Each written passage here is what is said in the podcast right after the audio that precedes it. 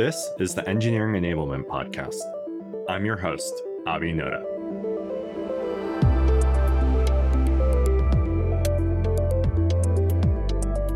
This week's guest is Thansha Sadacharam, who leads tech learning and insights at Peloton. Thansha and I first met a year ago while she was working on designing a new DevX survey program. I was really impressed by the way she was approaching it and stayed in touch to follow her journey. I'm often asked for advice on how to design and run surveys, and I always think of Thansha. In this episode, we cover her story from the beginning, starting with what inspired leaders at Peloton to create a survey program, and how they conducted research to inform their approach. We then cover the survey design process itself, including communication planning and scheduling. We conclude the episode by talking about how the survey went and the changes they're considering for the future. I'm really grateful to Thansha for sitting down with me to chat through her experiences in such detail. This episode is loaded with concrete advice on how to establish and run a successful survey program. No matter where you are in your journey with DevX surveys, I think you'll find this episode really valuable, so I hope you enjoy listening. Thansha, thanks so much for coming on the show today. Super excited to chat with you. Yeah, excited to be here. Thanks so much for having me.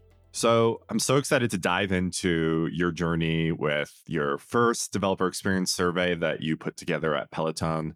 And I know you're coming up on one year and you're rethinking things. So it'll be awesome to get your lessons and the changes you're thinking through now. I want to go way back though to the beginning when you were first exploring running a survey. Could you start by sharing a little context about what your role and your teams were focused on at the time you began thinking about running this? So when I joined Peloton almost two years ago now, my team was and kind of a mission was to really start and stand up our tech learning function. So the tech learning function didn't exist at Peloton. And so I was brought in to actually build that. And so one of the very first things that I looked at was onboarding.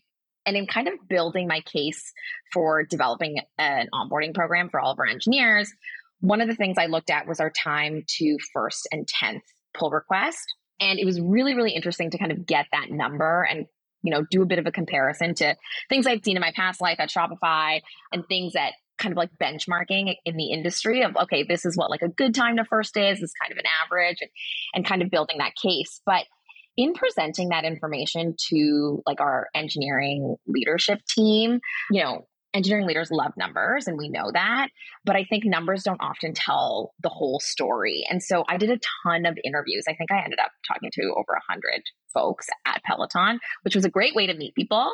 But it was also a really, really great way for me to build a very holistic picture of that included qualitative and quantitative inputs to really understand what the onboarding experience was like and build the right onboarding solution for all of our engineers that were joining Peloton. And sort of in that work, I was referring to our VP of platform at the time, and we were spending a lot of time talking about you know, what are some of the things that we wanted to be able to use to understand the developer experience at Peloton?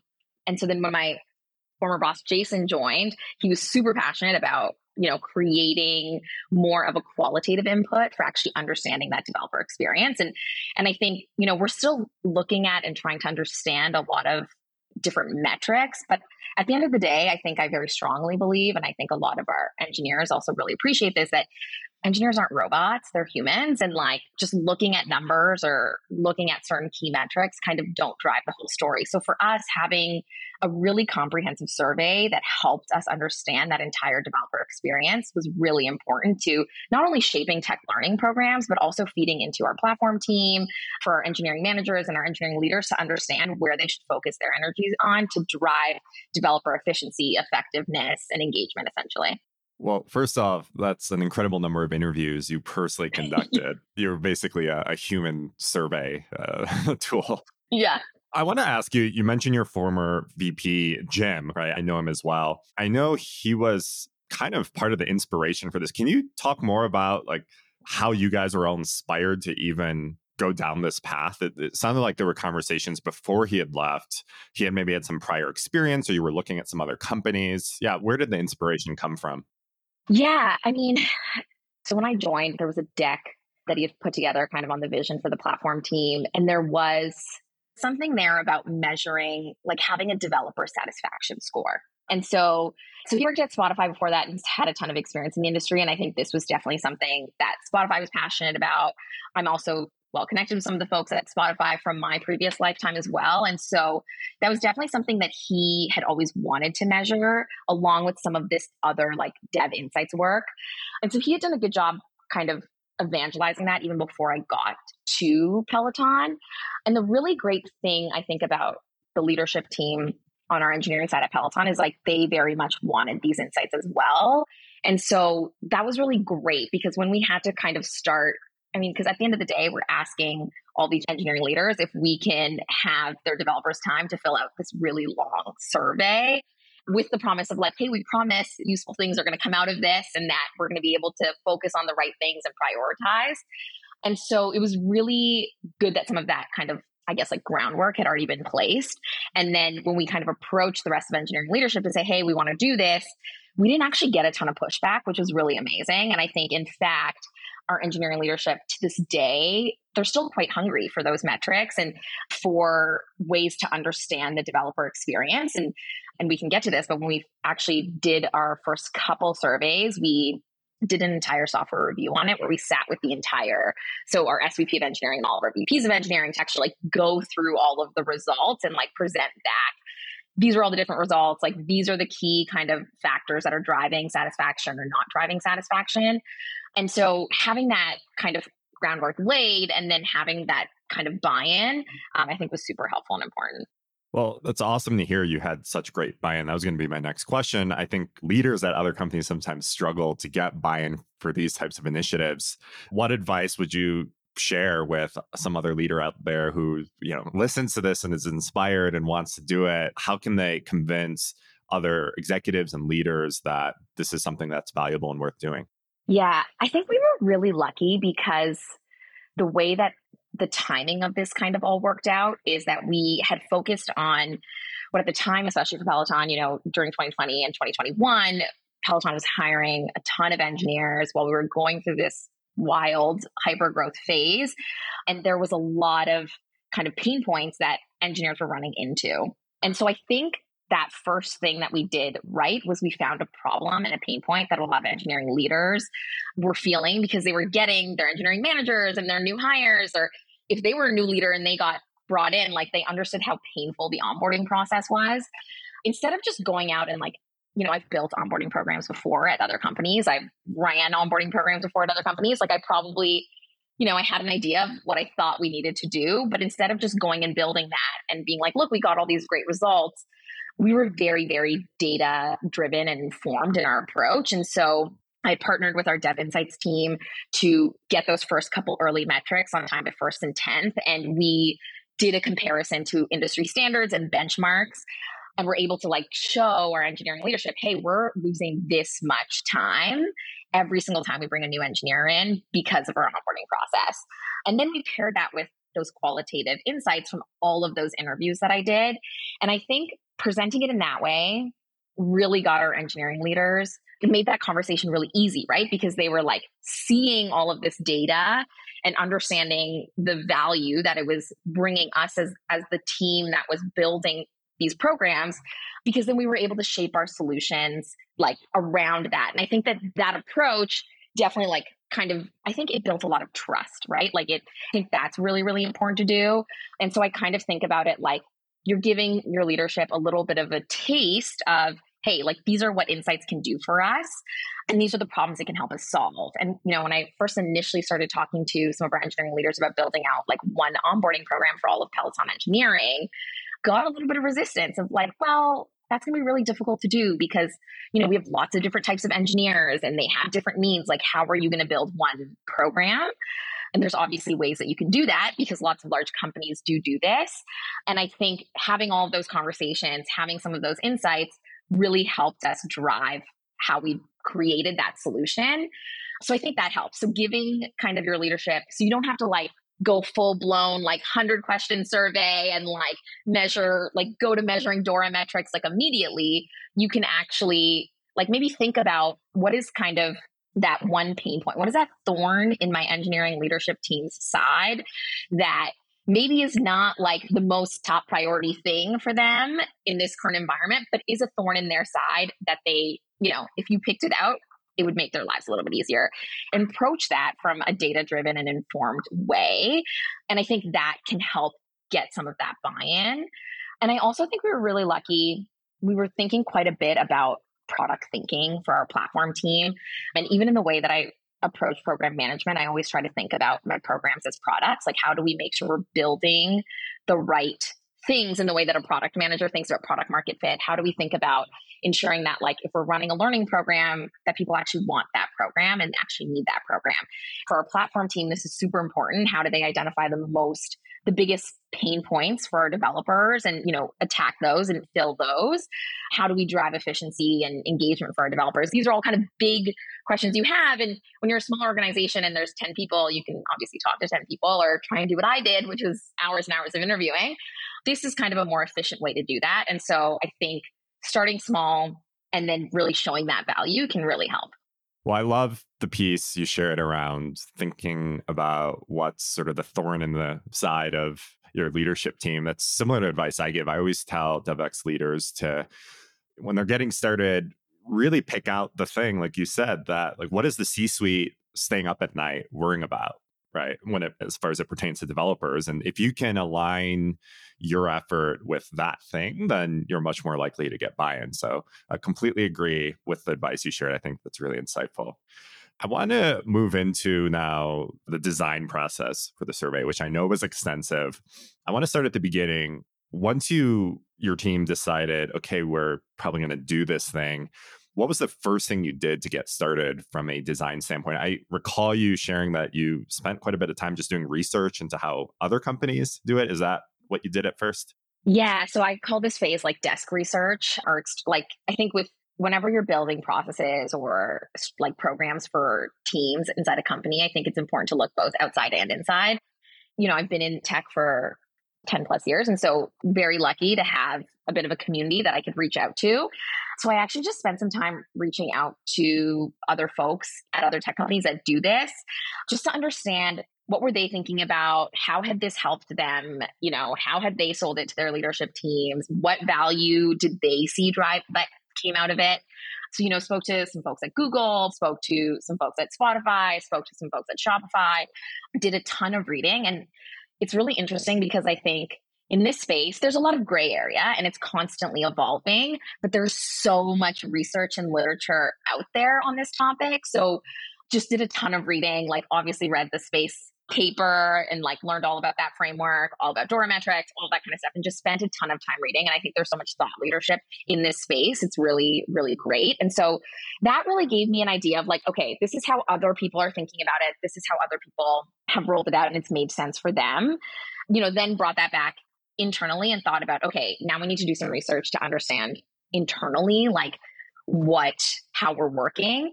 And so internally, like what our research looked like was a little bit different than our external research. But internally, we, I mean, I have a designer on my team, and she's every time she sees these slides, she's like, Thansha, these are terrible. But I made essentially a journey map. It's a very terrible looking journey map, but a journey map regardless.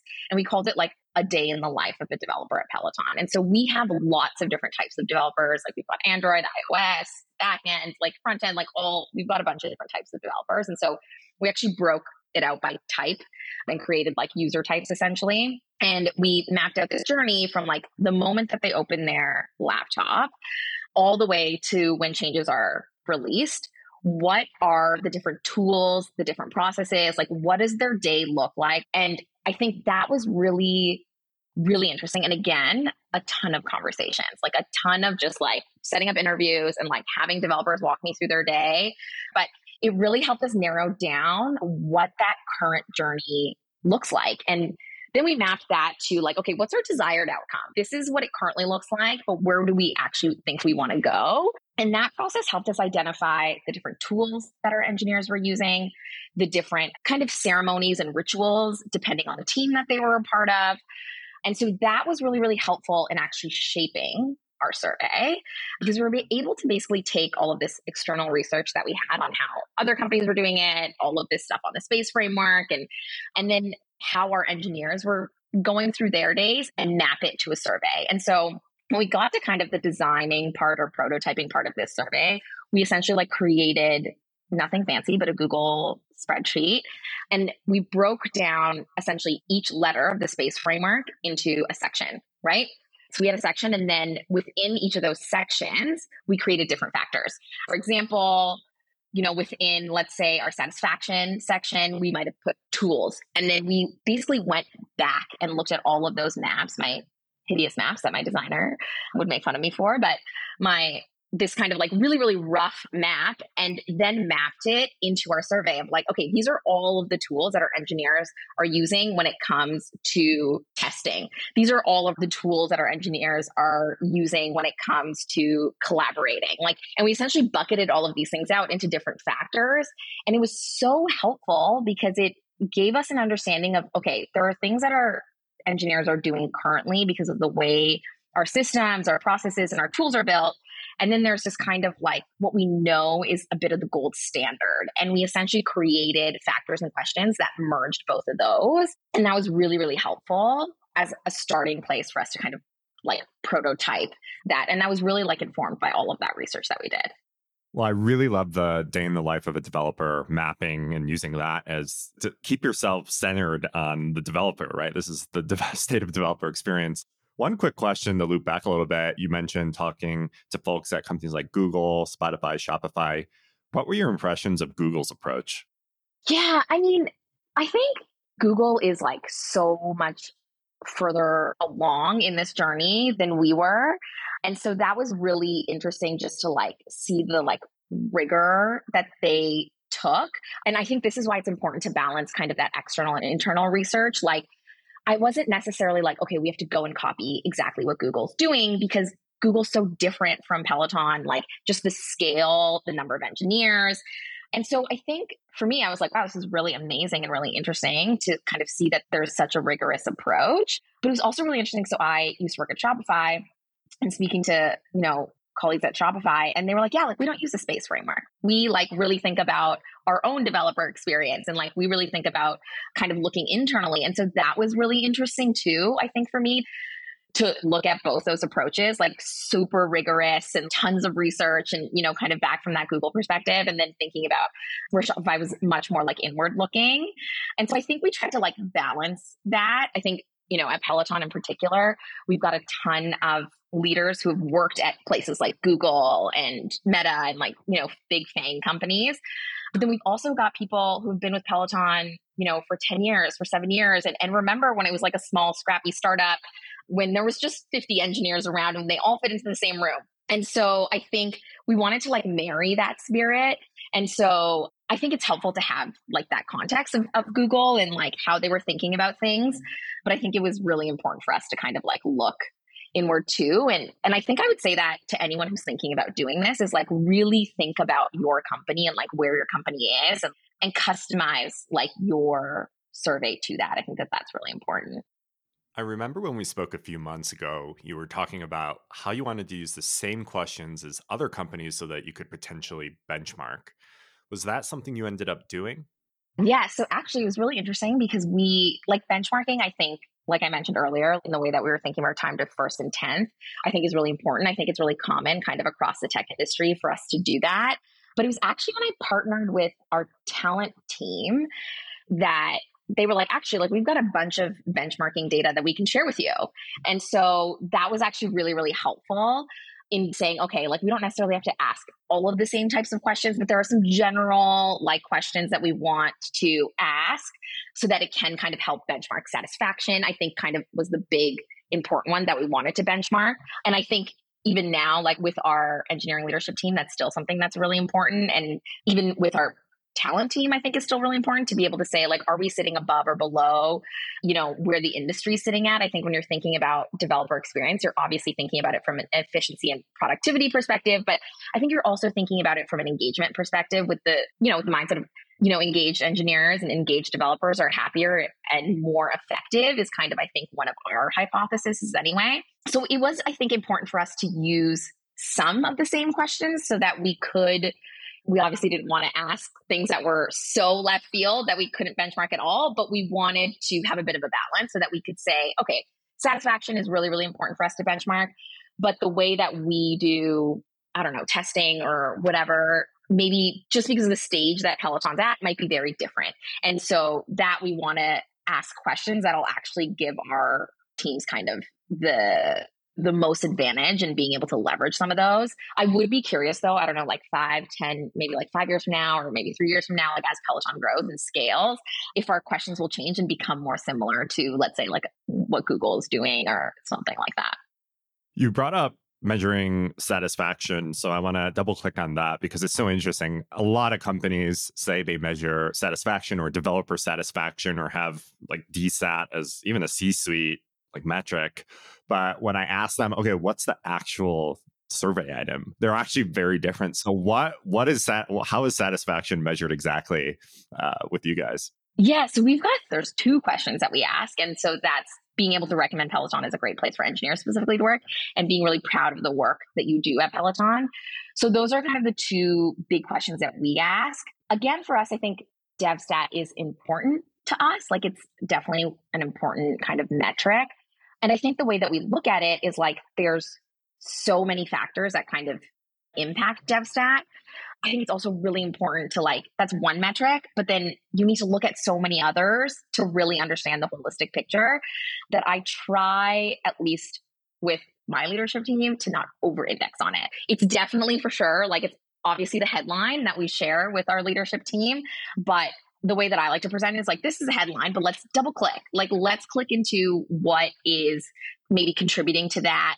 And it's, you know, I think the greatest thing about this is like being able to read all of the comments and like the feedback and like seeing like the things that really bother engineers and like you're like oh that's like a thing that we can fix and it's so particular often and so i think i think that's a really important part of developer satisfaction and, and productivity is that like i might have read this somewhere too so i might be quoting somebody but i don't think one stat or one metric can give you all of that. And so i would encourage people as helpful as it might be to like do some benchmarking and things like that. Just remember it doesn't tell you the whole story and like you know like don't feel bad if you're a little bit lower than others. And so i think that's important to keep in mind.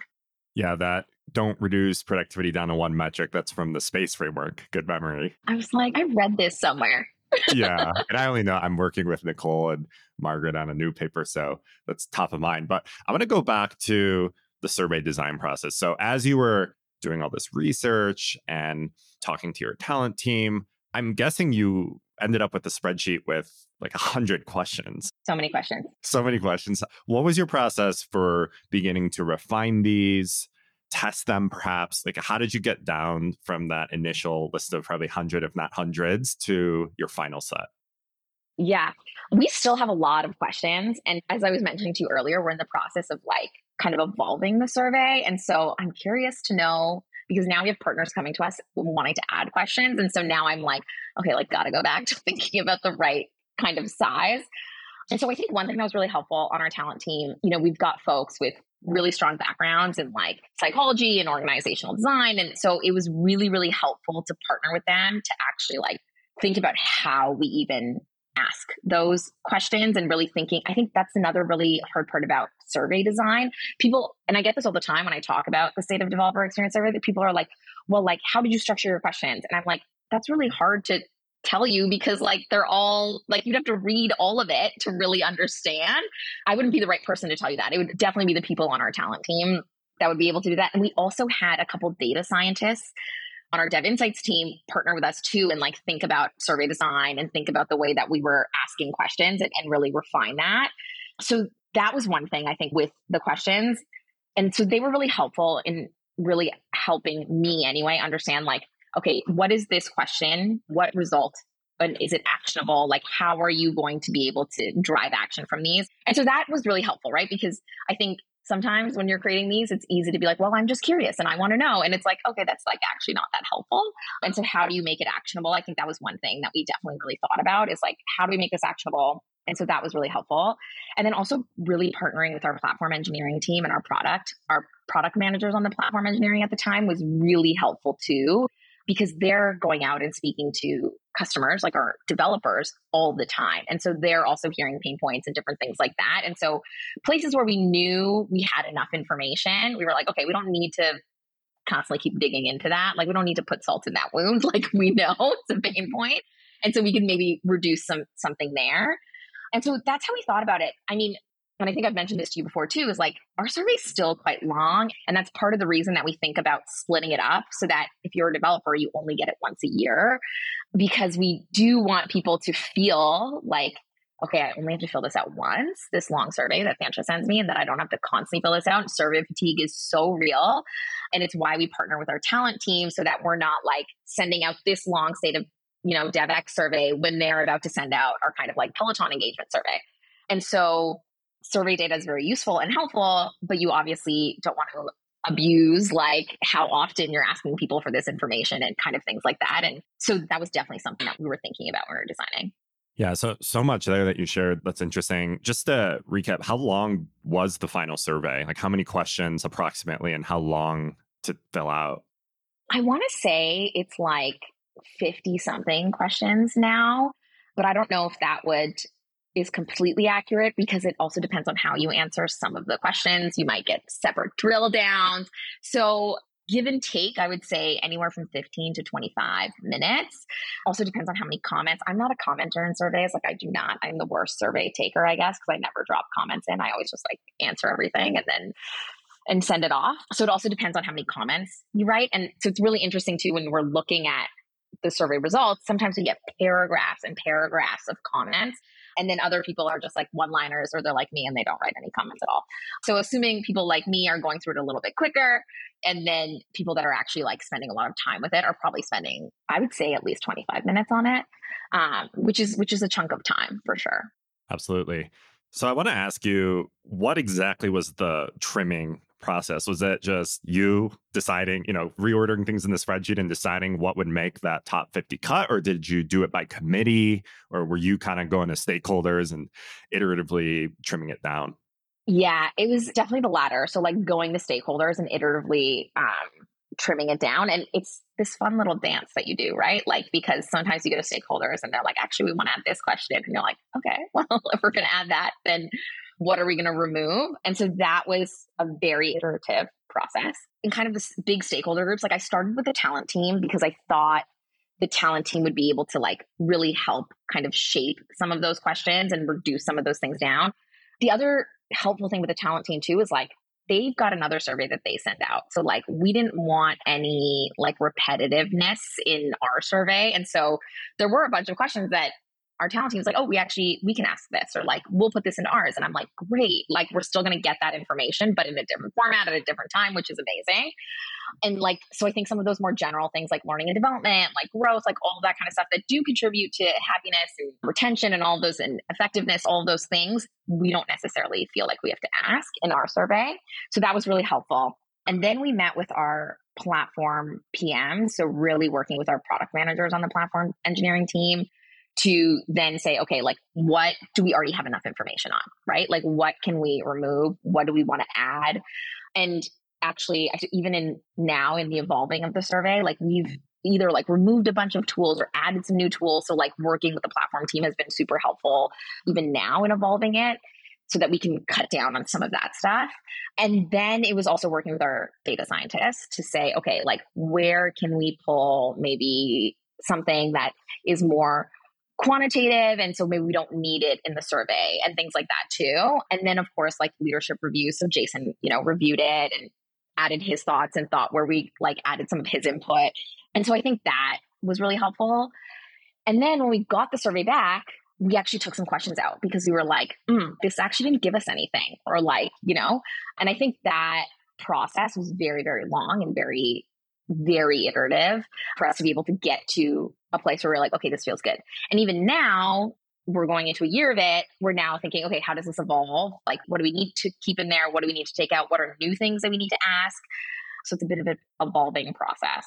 Speaking as someone who's written a lot of bad survey questions, I want to ask you personally. I mean, were you nervous about some of the questions just flopping? You were the base of the survey. Oh, yeah. And I'm curious, yeah, how did that feel? And also, for you personally, what are the most interesting things you learned about survey item design through this process?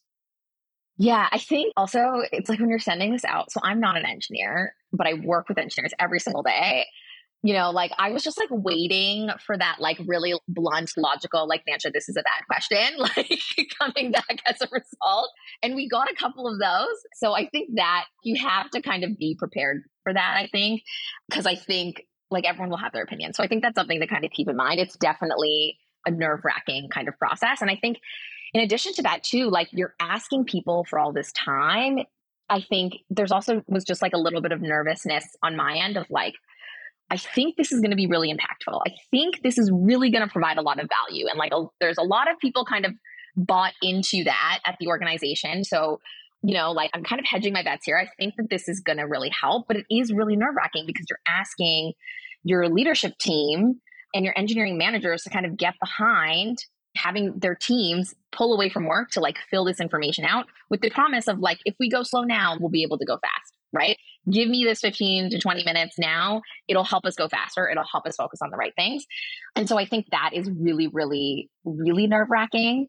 I think some of the things that I learned just like about survey design in general is like that I'm definitely not an expert and that I need to like rope in the experts. And thankfully we had those inside of our business, but I don't think and I wish I, you know, I could probably like go back and look in Google Changes, look at the original version of the survey I made. Like some of those questions were so terribly worded.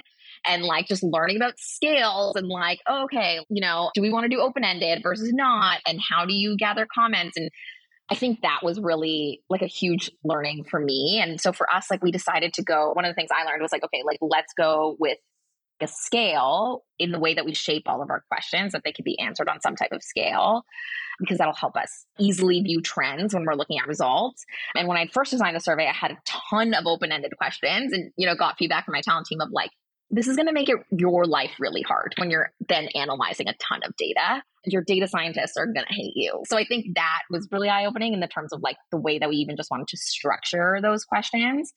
So that was definitely one of my key learnings. But honestly, like at the end of it, I was like, thank God for all of the partners that we had inside the business that are experts on this and that we were able to build this with. Yeah, because I definitely don't think I could have done it on my own. Yeah, I'm sure we'll swap notes later, but yeah, same experience as you getting into and it's so funny. Of course, I work, you know, on a survey product and I remember when we were getting started on the initial design of it, so many engineering leaders would be like, "What? Like this is just a survey tool?" Behind the scenes, we were working, you know, nights and weekends just painfully crafting and refining these questions and i think until you actually get into that work you don't realize how how difficult it is yeah and i think like when i go to conferences and when i talk to other engineering leaders about this like the question i get all the time is like oh what are the questions that you ask and i think even though you might initially get a reaction of like oh it's just a survey tool yeah, but with the questions in it. like, I think that's the thing that's the hardest part about designing the survey. Because, yeah, I think that, especially when it comes to developer experience and like understanding that experience um shaping that is is definitely the hardest part. So looking at this big picture i mean how long did this process take in terms of human hours collectively that went into it? And also just in terms of the time span was this weeks? Was this months of design? What's the summary of the process? It was definitely months. It was definitely months of design and a lot of human hours i would say on my part. And like human hours thankfully like by the graciousness of like all of the partners that i worked with at peloton too of dev insights team and our data scientists.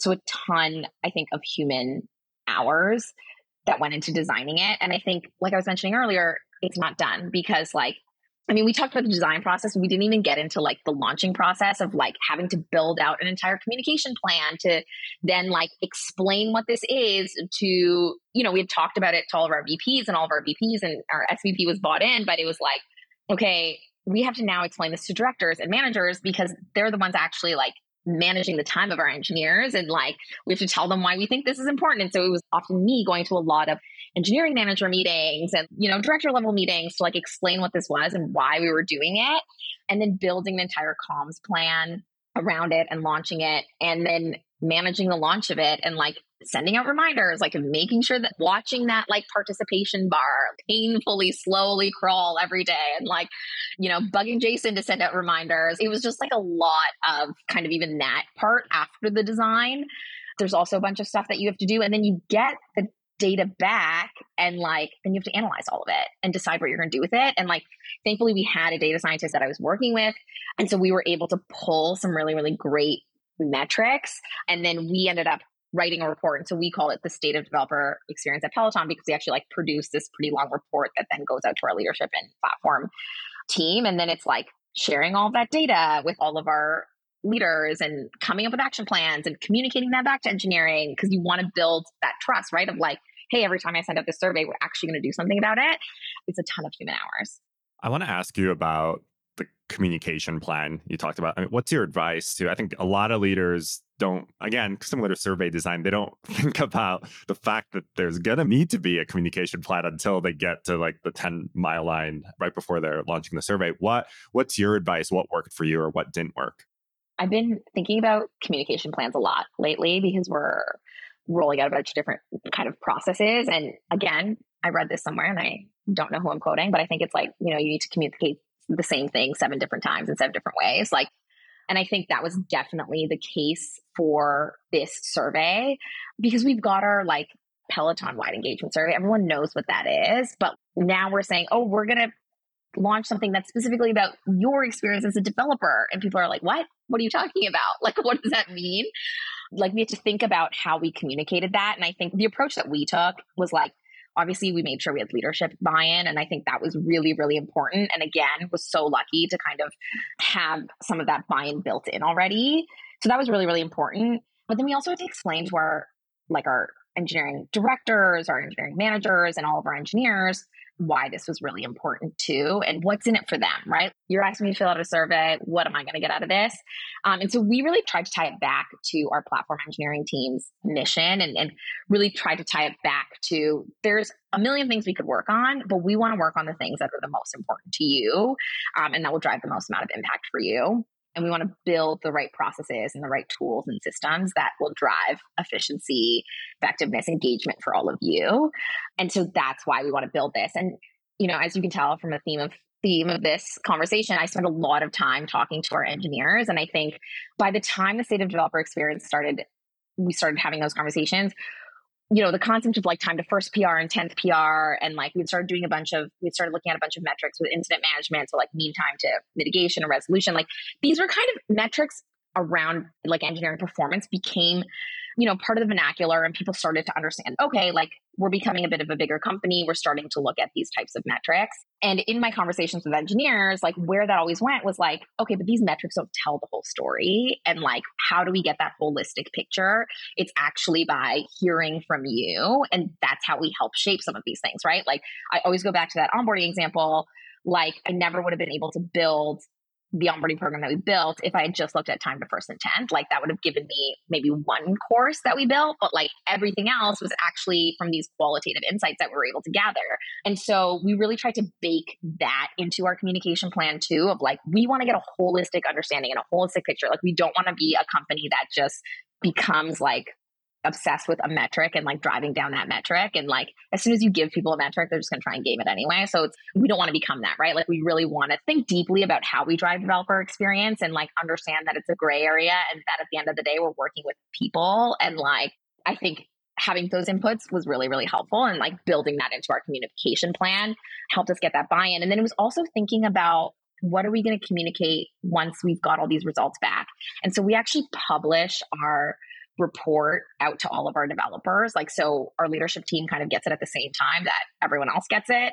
And then we meet with our leadership team to like go through it and dig in and, you know, go through any kind of questions and things that they have now you can like go onto our Confluence and like go to the state of developer experience landing page and like see all of the results and like see the actions that we committed to. And we always report on like, okay, this is what we committed to. This is what we hit this quarter. This is what we're, and I think that helps build that trust too. And so was really, actually, I spent a lot of time talking about trust with our talent partners of like, how do we build trust into this process?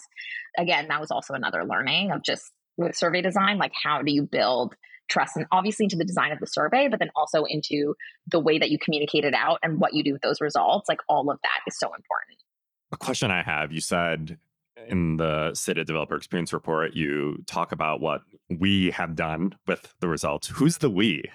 is that mm. all engineering leadership or is that just the platform team? I think that's something I've seen organizations struggle with is like, who is this data for and who should be taking action based on it? Yeah. And so our thinking on this is evolving. When we first started, and also when we first started this, I was actually a part of the platform team. I've now moved and reported to software programs. And so initially, this was very much like a platform engineering project. And so all of the actions were actually created in partnership with our platform PMs. So, like the results would come out, we would present them to our PMs and we would go through that data and say, and they would be like, oh, okay, yeah, like we've been hearing this and seeing this. We've got this on the roadmap already. This is new. Like, let's think about how we can tackle that. Maybe this quarter we can come up with a plan or whatever. And so it was definitely our platform team. And kind of in the evolution, we're now thinking, how do we empower our engineering leaders with some of this information? And how do we make sure we present that information back to them? And how can they drive actions within their you know their own teams or their own departments that's something that we're starting to think about because now that we've got this kind of vernacular part of the organization, people know what to expect. It's like, okay, now I think we can kind of push some of that action down. And I think, you know, along with platform engineering, our leadership team, they're obviously huge stakeholders in this. So there's definitely actions that they were thinking about driving or wanted to help the platform team prioritize. And now we're definitely thinking about, okay, how do we evolve this so that it doesn't just have to sit at like the VP and platform engineering level to drive actions on this. Like, how can we empower our engineering managers or our directors of engineering to like drive some action on this? And I think there's obviously going to be things that are very like, okay, this is a platform thing that, or it's an infrastructure thing or something. But there's a lot of things around documentation, the way that teams collaborate, like all of that stuff that is not necessarily related to tooling that managers have a direct impact on or you know directors have a direct impact on and so i think that I think in, in the evolution of this survey is going to become much more of the focus as we go into year two is really thinking about how do we empower our managers and our directors to do that. I love that. Well, um, we'll probably have to do a follow up episode to hear about how that goes. I want to ask you earlier, you talked about like stressfully watching the participation rate meter take off. So, so I want to ask what participation rate did you get? And I mean, I've heard of some companies giving out bribes to people for filling these things out. What are your keys or lessons for how to drive participation? Yeah. So our participation rate sits, I think, close to 60%, which is okay. Like, I think, you know, when I first designed this, I was like, we're going to get like 80% participation. It's going to be amazing. And like, we did not. And again, it's because we're sending out a long survey. And so we haven't necessarily taken the approach. Like, there are some things I know we could do that would be a little bit more heavy handed that we haven't necessarily done. We could definitely turn it into a competition. We're Peloton, we love competition. And we definitely do do that for our engagement survey. And I definitely try and like ensure that my team has it filled out like immediately so that we're always leading kind of the race. So there are those kinds of strategies that I've seen even used just at Peloton. But I think because our talent team has leveraged those. I just want to be mindful of like how many times we're doing that. I think like going into the second year, we definitely want to rethink that and think about okay, how can we drive that number up further? I think for us, because it was kind of the first year that we were doing it, the data that we were getting back was so rich and so helpful that it wasn't one of those things where I was like, this is really killing us. And interestingly enough, a lot of results I don't think super shocking, right? Like we looked at the state of DevX experience, especially for our platform team who spends all of their time talking to developers. They were like, a lot of this makes sense. Now we just have the numbers, which is really great. And it allows them to kind of dig a little bit deeper. So for us, that rate, I think it's not exactly where I want it to be. For the first year, I think as we think about evolving, we're definitely thinking about, okay, how do we increase that number? How do we think about sample size? So we were you know, sending this out. We were originally planning on sending this out three times a year every single year. We're now shifting to twice a year just so we can like increase the number of people that we're sending it out to and see how that impacts numbers and responses. The interesting thing is, is like we're seeing an upward trend, right? The first time we sent it, I think our participation score was, I don't know, something like 52% or something. And it's like gradually gone up and it's gotten closer to 60. So I think, again, building that trust of, you know, filling this out, it's going to make a difference, all this kind of stuff. I think that's another strategy that we thought about. And that was kind of the approach I leaned on in the first year of like, okay, let me try and build some trust as my strategy versus turning it into a competition or giving out free t shirts and stickers. I don't know. I might have to give out stickers. We'll see. We'll see how year two kind of goes. Yeah, it's first of all interesting that you mentioned you're seeing the participation rate go up after subsequent surveys because that's so counter to what most people assume. They seem, oh, like after the first one, it's just going to fall. But I've seen the same trend with other companies as well. And I think it's because the survey program improves and becomes better communicated, becomes more a part of the organization, like you were talking about earlier. I also wonder as you explore, you mentioned one of the goals is to make the survey more for the frontline managers, directors, et cetera. So I wonder if, as you make the survey more for the rest of the organization rather than for just the platform team, you might see even more uptick. And Leslie, I wanted to follow up on the frequency piece. You mentioned you're going from three times a year to twice a year. One thing we didn't touch on earlier in this conversation was sampling. So, if I recall, you use sampling in your previous surveys. Can you explain why you did that and why you're now maybe moving away from that? So we're still doing sampling, but I think a little bit differently. So in the first year that we ran it, we essentially like took our entire developer population and divided it into like a third, right? So we would sample a third of the population and it was super random. We wanted it to be like we were truly just taking a random sample. We wanted it to be a variety of tenure, we wanted it to be a variety of roles, a variety of all of that. And so we did that. So we sliced basically the entire developer population into three.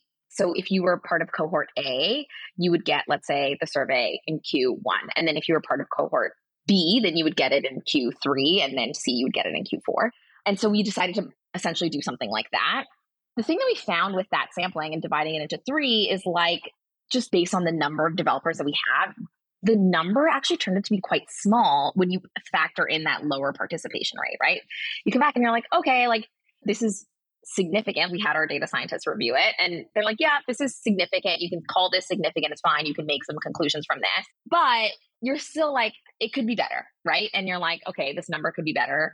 And so this year we're thinking, okay, let's split it into two. And so instead of taking the entire population and splitting it into three, we're taking the developer population and slicing it in half and sending it out. We haven't landed on the times yet, but let's say you're a part of cohort A, you get it in Q1 again. Maybe if you're a part of cohort B, then you'll get it in Q3. And we're doing this for a couple reasons. One, obviously, like I mentioned, to increase that sampling size. Then the other thing too is, is that we want to align with our talent partners who are also sending out an engagement survey and they're moving to twice a year. And so we wanted to feel like less like you're constantly getting getting surveys going out. I think it's also really important to think about like digestibility for your leadership team and for your leaders and like for folks that are then going to action this survey if you're when we first did the very first state of DevX survey, there, it was just like so much. There was so many things that we could have actioned on, and like prioritizing that with our platform engineering team and our product team was it was like this whole thing, right? Again, when you talk about human intensive and the amount of hours that took, that was quite a bit of a process. And so we also one of the things is like we want to give time for our teams to like implement those solutions and that's kind of, I guess, one of the cons of like big, massive surveys like this is like you just get so much information. And so the interesting thing with this year, and I'm curious to kind of see how it goes, is that we're going into year two, is seeing like, okay, we know there's a bunch of big bucket things that we ticked off. Speaking of like thorns again, like we know that the thing that was like driving most of our developers creating a lot of pain for our developers. Like we've implemented this new thing. We think it's better. And you know, what we're hearing is better. And so, okay, great. Like we know that we've kind of tackled that top, whatever, 5%. This year, we're hoping it'll be a little bit different. And already in the conversations that I'm having with leadership and, and some of our like directors, like I'm starting to see that shift change already in like the types of pain points that we're talking about for our developers and the types of opportunities that we have for our developers. So I'm kind of curious to see if we still feel like, oh my gosh, there's so much in here. If we can get that survey down, because, you know, like I mentioned earlier, we're now at the point where because people know about the survey and have kind of like seen the results it can put out, we're getting like partners from lots of different areas of the business come to us and say, hey, can I add this? Can I add this? And, you know, and, and so I think there's a little bit of work there of figuring out like, okay, like what's that balance of like the right amount of information so that, you know, the team and the leadership team doesn't get indigestion that we're not yeah, it makes sense. I want to rewind a little bit and go back to what we were talking about earlier around the state of developer experience report. I want to specifically ask you how did you present this information to executives. That's something I think a lot of DevX leaders out there are probably really nervous about, you know, doing right. You only get one shot at that. You've invested all this time into this program. How do you succeed at communicating the data, the results, the takeaways to executive leadership? Yeah. So we've got this very, very, very long report that we send out to the entire organization, right? And so, and it's really fun actually when we send the report out and then like in the tech learning channel, people will pop in and be like, oh my gosh, I'm so surprised that this tool got a low satisfaction score because I actually love it. And you're like, okay. And then it like starts this really fun discussion. And so that is like goes out to the entire organization. And our execs also get that because they're a part of our like software mailing list. But immediately after we send that out to our entire software organization, I actually follow it up with like a bit of a one pager or a one slider, like one slide of like, here are the top level things that like I think are the most important for us to discuss and action on. And so, you know, I kind of send that out and again, very, very lucky to work with like a very engaged group of leaders. And I actually sent that out and it was actually at our SVP of software who was like, read this, this is great. Let's schedule a software review on this and like, let's have you take the rest of the leadership team through this. And so we can really dig in and ask some questions. So I think if you can get that invitation, that's always really, really great. And so I think thinking about how you share that information and get that and kind of get that invitation is really important because I think if you're starting with an invitation, it's always a little bit better. And so it was actually his idea. And so we put together a deck that ran through the survey. Again, so much information. The way that we spread it out was like we have a headline, which is again, this is our satisfaction score. And then these are the three things that are driving that score up or down. These are the three factors. And these are the three things that we're going to dig into. And then we also do some like some like ground setting of like there are some things in this survey that have come out that are things that like we control as a platform team or as a developer experience team that we already know we're going to take action on and we're going to take action on or that we're planning to take action on based on this survey. Then there's stuff that actually like the engineering organization can drive impact on. So whether it's engineering leadership it's managers directors and that's not stuff that we necessarily control but we want to highlight and bubble to the top so we can inspire action right? And so then it becomes about influence and inspiring action at that level and then finally, there's also like things that are Peloton wide that again, we're bubbling up and sharing because the results of the survey also go to our talent team and our talent partners, and they also take a look at it. And so, again, not necessarily things that are within our sphere of control, but we want to bubble up to the top so that we can continue to kind of influence and, and, drive action on those things. And so we do some ground setting there, and then we go through each of those factors and we do a bit of a deep dive. And so I'll use the example of let's say it's tooling we'll actually go through all of the tools and we'll do a bit of a mapping of like these are the ones that are driving the highest levels of satisfaction. These are the ones that are driving the lowest levels of satisfaction. I think like many technology companies our size that grew very very quickly like we did. We were kind of like tool agnostic for a while. Like engineering teams were kind of empowered to like use whatever made sense for them as long as you went through like the right security kind of process. You get to a certain size and then that becomes like less desirable. And so kind of bubbling those things up to leadership of like, okay, like these are all the different tools that our engineers are using. These are the ones that are actually driving satisfaction. These are the ones that aren't. Like, how do we have those conversations? And then so we actually like just dive through each of those factors in that exact same way and have a discussion with leadership around like, okay, this is what we're doing. And I found in our when we did it with our software review, it was actually a very productive conversation in that we were able to get a lot of feedback from leadership. We actually think this is the thing that we need to focus on. Like, let's focus on that. These are the things that we can do. And so I found that really, really helpful. I think finding ways to kind of engage your executive leadership team is super helpful. And, but at the same time, like not gatekeeping that information. I think it was important that we didn't gatekeep it and that we shared it kind of immediately as soon as we could with the rest of the software organization and, and engaged our leadership team afterwards the advice around focusing on getting that invite from executive leadership i love that piece of advice because it yeah makes you think about the steps you need to do prior to presenting to leadership to get that invite rather than doing the survey and being like oh how did i get this in front of people? No you have to show the value and then get that invitation to dive deeper. I've loved this conversation because we've woven in so many of your reflections as you're thinking about your next DevX survey. One thing you had mentioned to me before the show was that you had gone into that previous surveys and even the time period following those surveys with some nervousness around the value of these surveys. So, what's your perspective on that now? Yeah, I mean, I think actually my entire time at Peloton has been this theme of, you know, standing up a new function. And like, I think a lot of the things I do are a lot of like, okay, I hope this is going to be useful. And like, I think this is going to be useful and I hope it is. And, you know, a couple weeks ago, as I've started to think about, okay, what are we thinking about in year two? I've actually like put the survey back in front of a bunch of leaders at, at Peloton. And it was really interesting. Actually, I was having a conversation to one of our directors of engineering and he was like, oh, like all of these areas, like we've actually improved on, which is really great. Like I know that that's been addressed and I know that that's been addressed.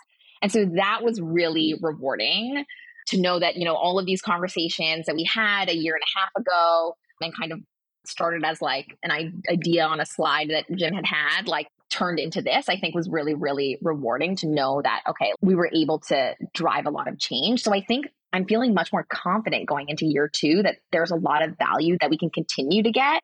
And I think in a natural way, like my mind has immediately gone to, okay, like where are the areas that we want to focus on now that we know that these other areas we're feeling much better about, right? Like, again, going back to thinking about that survey design and like making that survey as useful as possible, like, how do we either condense the survey? How do we focus in on different things? And so we're actually like, there's a couple themes and a couple factors that last year we knew were pain points, but were maybe like a P2 compared to something else that was we were like, this is on fire. Like we need to fix this immediately that now, so maybe we had one or two questions on the kind of those P2 areas that we're now actually like really fleshing out and adding a lot more questions to because we know that that's something that we want to focus on. And I, so it also helps kind of when you're thinking about road mapping and planning for your team, it helps you think two, three years out because you're like, okay, I know this is, this is a pain point. It's coming up and like there's not much we can do about it now just because of time space continuum and we need to like focus on these other things. But you can start having conversations about those as those other things kind of wrap up and naturally leads you into like okay great like now we've got this survey. Let's input a bunch of other questions or things or questions that we have and decisions that we need to make so that we can get that input from the people that we're building for which i think is so important. And so i think that's really been the most like rewarding part of it and has made me very much a believer. And I was obviously a believer because I built this, but also it's really cemented that. And I still think that's really helpful too, just from like a road mapping and like thinking about the future of your organization and those things. I think it's important and helpful. And also, I think we spend so much time I do anyway. I spend a lot of time in those painful moments with our developers, understanding what those painful moments are, and with our leadership team, spending a lot of time understanding what those painful moments are. It's really nice to get a moment where you're like, there is a happy moment there. And I definitely find that personally very motivating.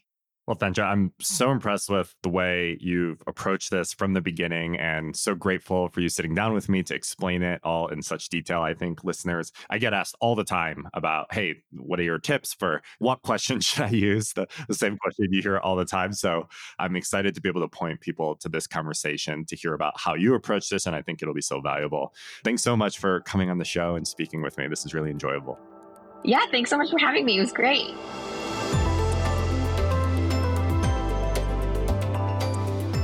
Thank you so much for listening to this week's episode. As always, you can find detailed show notes and other content at our website, getdx.com. If you enjoyed this episode, please subscribe to the show on Apple Podcasts, Spotify, or your favorite podcast app.